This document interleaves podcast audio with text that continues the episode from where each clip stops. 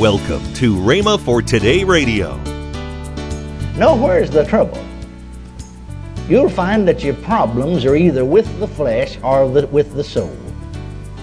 It's in the mind or the emotional part of man's being. Well, now somebody said, and, and really what people are calling inner healing has to do with the soul, but they're trying to go about it with psychological weapons. No, go about saving the soul or healing the soul. Did you know the, the, the many times, I didn't look this one up yet, I will.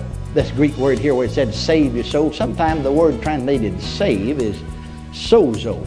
It means heal. Sometimes it's translated heal in the New Testament. You're listening to Rhema for Today with Ken and Lynette Hagin.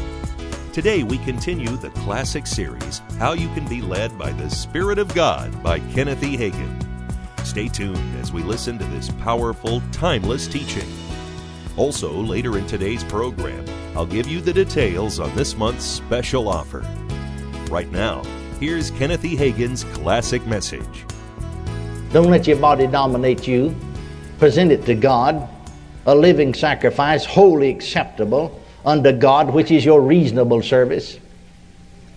Now, He didn't tell you to die out to self or the flesh, but He did tell you to do something with the flesh. You see, when we were born again, I want to go over that again. When we were born again, we became a new man, a new creature in Christ. Now the nature of God is in there. The nature and the life of God is in my spirit. Are you listening to me? My spirit doesn't need healing. I don't need any inner healing. Because my spirit's become a new man. Brand new. Old things have passed away. They're all gone. There wouldn't be anything there that needed healing. Unless God wanted to heal the new man He made, He didn't make him sick. Are you listening to me now? Now notice he said, 2 Corinthians 5 17, old things have passed away. They're all gone. All things. How many of them in your spirit now, in this new man, in this new self, in this new creature? Not in your flesh, not in your soul. We'll get to those in a moment. But in your spirit. All things have become new. Have they or have they not? Half of them become new? Did he make you a new creature? With the life of God in it? Leave two or three demons down there to harass you? No, he didn't do that. Took them all out. I'm talking about your spirit now. See, if we just listened to the Bible, it would solve so many of our questions.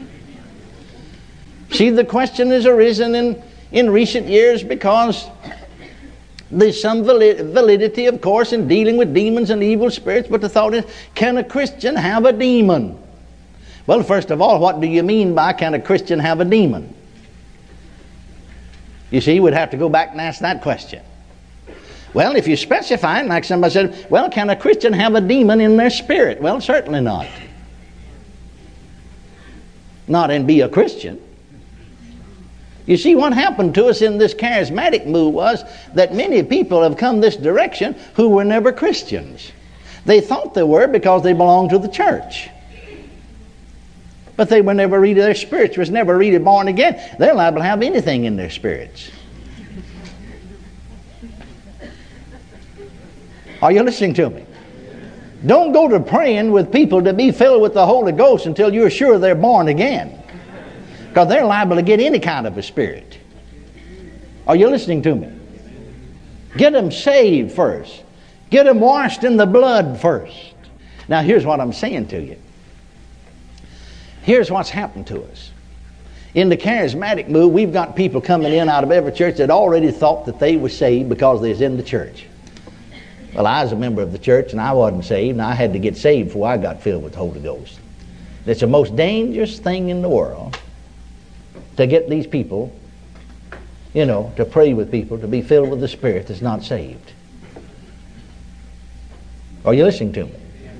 Now you be sure, first of all, that they're that they are uh, they're really saved. Now, like a, some dear Roman Catholic friends of mine said to me, said, "I'll tell you, we learned that lesson early. We found out this that in our church, because we knew in our own experience we weren't really saved. In our own church, we were having some terrible experiences and manifestation of demon power."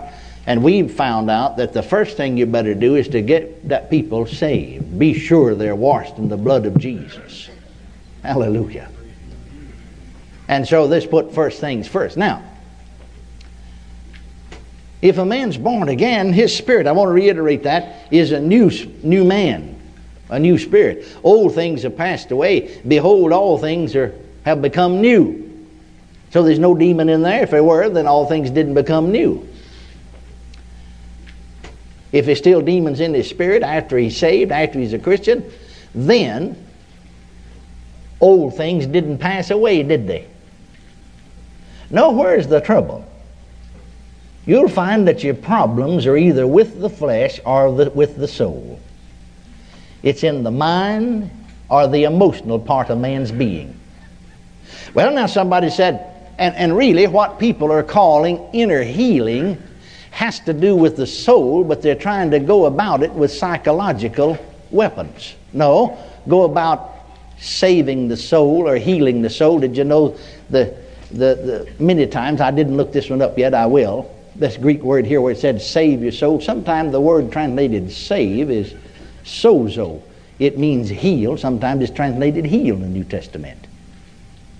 And this one may be, I haven't looked at yet, but it may be that same word. If it is, he's saying receive the engrafted word with meekness, which is able to heal your souls, or save your souls, or renew your souls, or restore your soul. See? They're dealing with the soul realm and calling it the spirit. Are you following me now? And that soul needs to be dealt with according to the Word of God, not according to some psychological process. Don't mix psychology and the Bible together. They're two different things entirely. I've studied quite a bit of psychology, I know that. Are you listening to me? No, the Word of God is a thing that'll heal your soul. The Word of God is a thing that'll save your soul. The Word of God is a thing that'll renew your mind. The Word of God is what will restore your soul. When you know the Word of God, then you'll be able to know and to prove the acceptable, the perfect, hallelujah, the permissive and the perfect will of God because the Word of God is the will of God. You won't have all of these questions about the will of God when you get your soul saved. Here's so many people question the will of God. I know they've never got their soul saved yet. Is it the will of God? And we got so much, again, in charismatic circles. Is it God's will to heal everybody?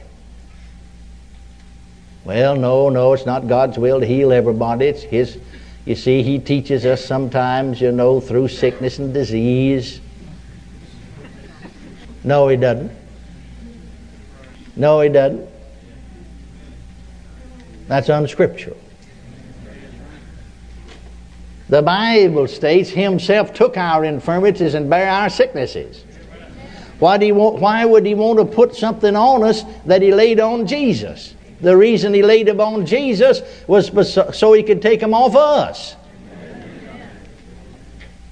Might as well say he wants us to go ahead and live in sin so we can learn. You don't pay attention to everything you hear in charismatic circles. Thank God for what God's doing over here. Are you listening? Why, one fellow's out in California, one fine young man. I, I knew him ever since he was a little boy. You know, just, just uh, uh, well, maybe 12, 13. Grew up now, grown. Always clean, saved, filled with the Spirit, clean young man, live right. But he's working on a job.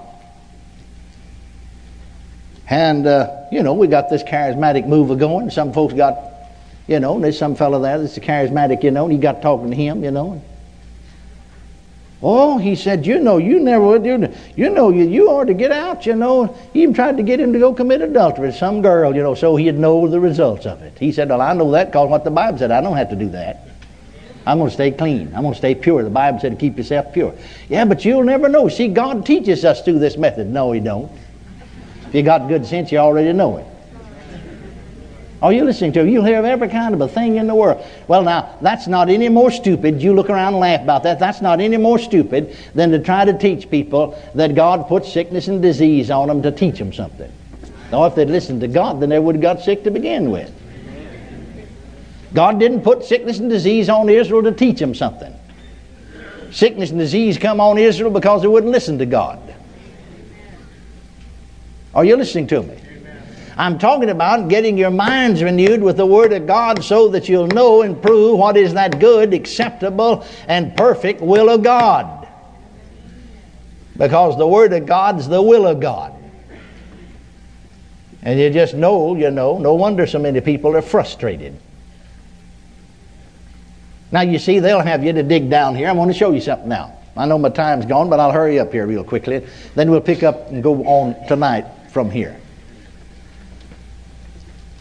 You, I, I notice that many people in charismatic circles and dealing with what they call inner, inner healing are doing a whole lot the same thing that uh, psychologists and psychiatrists, and many of them have been trained in that area. They're mixing the two of them together.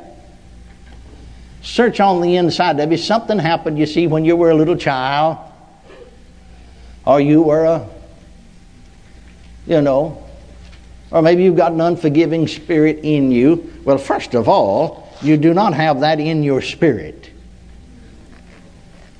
You don't have to go to searching, digging down in the sub, what they call subconscious mind or your spirit to see if something's wrong because if you're right with God, your heart's right, your spirit's right, your spirit's a new creature. Now, these things sometimes, or what has happened in the past, still bother us in the soul realm.